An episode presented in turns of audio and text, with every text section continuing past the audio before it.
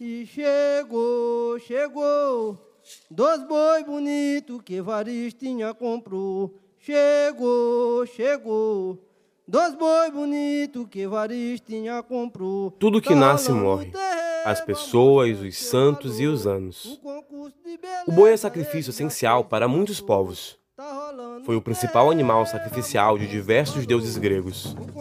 As populações montanhenses do Vietnã os respeitam como seres humanos, e seu sacrifício é um ato religioso. Em todo o norte da África, é um animal sagrado oferecido em ritos ligados ao trabalho e à fecundidade da terra. No livro de Êxodo, um novilho é imolado para que Abraão e seus filhos fossem consagrados. Cristo, por vezes, foi representado como um touro, por ter sido morto de forma sacrificial em prol do povo. O touro ápice da antiguidade egípcia existia num constante ciclo de reencarnações. Quando um corpo morria, os sacerdotes buscavam outro touro com as características certas, enquanto o povo permanecia em luto até que uma nova encarnação de ápice fosse eleita. No Bumba Meu Boi do Maranhão, a morte está presente como importante símbolo de renovação, contada através do alto do Bumba Meu Boi, como é chamada a narrativa que é encenada pela brincadeira.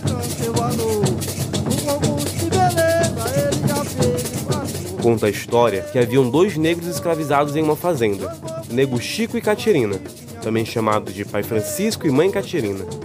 O patrão da fazenda tinha o maior apreço por um boi que dançava e encantava a todos no terreiro. Porém, grávida, Catirina desejou comer língua de boi, mas não qualquer boi. Ela teve desejo pela língua do boi mais formoso da fazenda. Mesmo sendo servente de maior confiança do patrão, Nego Chico não pôde deixar de atender o desejo da mulher. Caso contrário, a criança nasceria com cara de boi. Dessa forma, na surdina ele apanhou o boi e o matou.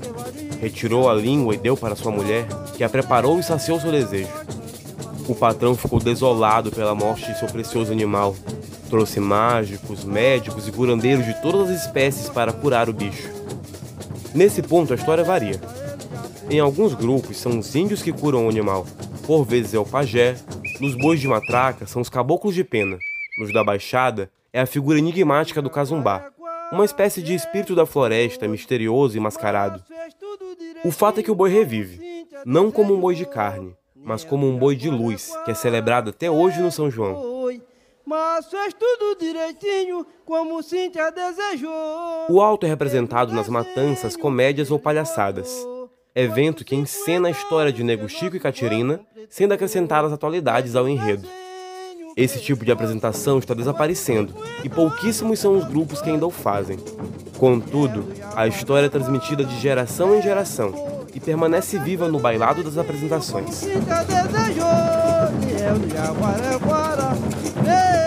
Outra história diz que São João teria animado sua festa, dia 24 de junho, com boi bailante. São Pedro, encantado com o bicho, o pediu emprestado para sua comemoração, 29 de junho. Da mesma forma, pediu São Marçal a São Pedro, para seu dia, 30 de junho. Porém, faltou comida na festa de São Marçal e foi preciso matar o boi para servir a todos. São João ficou arrasado. Contudo, assim como na primeira narrativa, o boi é revivido para a eternidade festiva.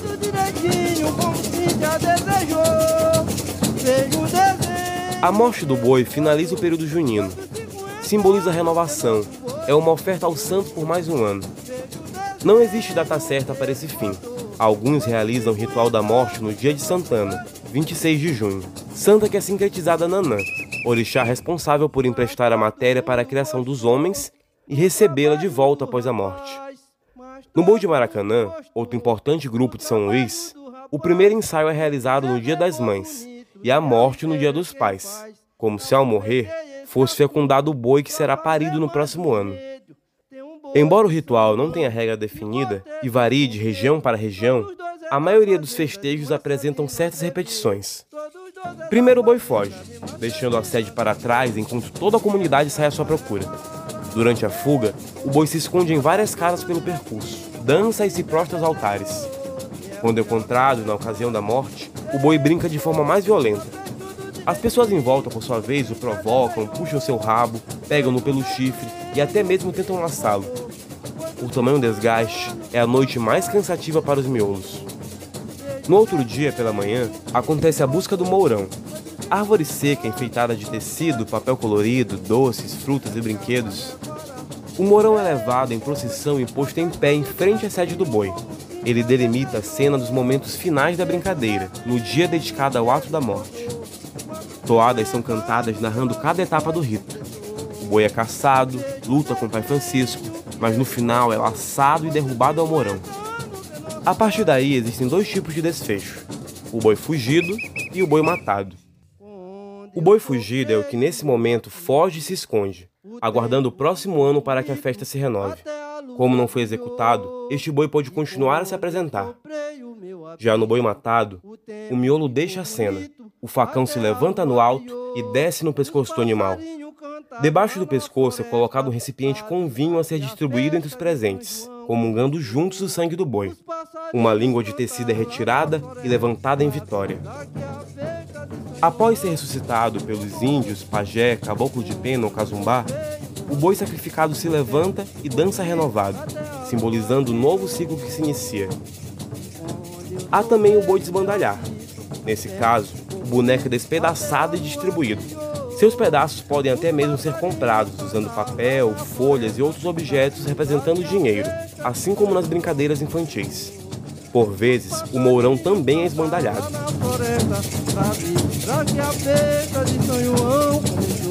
O boi, após morto, vira encantado para aguardar até o próximo ano e renascer sobre outro couro. Sua morte permite mais um ano de festa. Em diversas culturas, signos relacionados à morte anunciam a renovação. Da mesma forma, o boi que morre é um ano que nasce, crescendo e se preparando para uma nova boiada, para a superação da dor. Todo o esforço despendido na realização do festejo é uma devoção ao santo, mas também a alegria ao festejar, tanto da parte do miolo quanto dos demais brincantes. É um batalhão na rua em prol da vida. Chegamos ao final de mais uma série. Espero que vocês tenham curtido. Fiquem atentos às próximas publicações do programa Faz Colher e Bordo Cabo, acompanhando nossas redes sociais e nosso site. Até a próxima!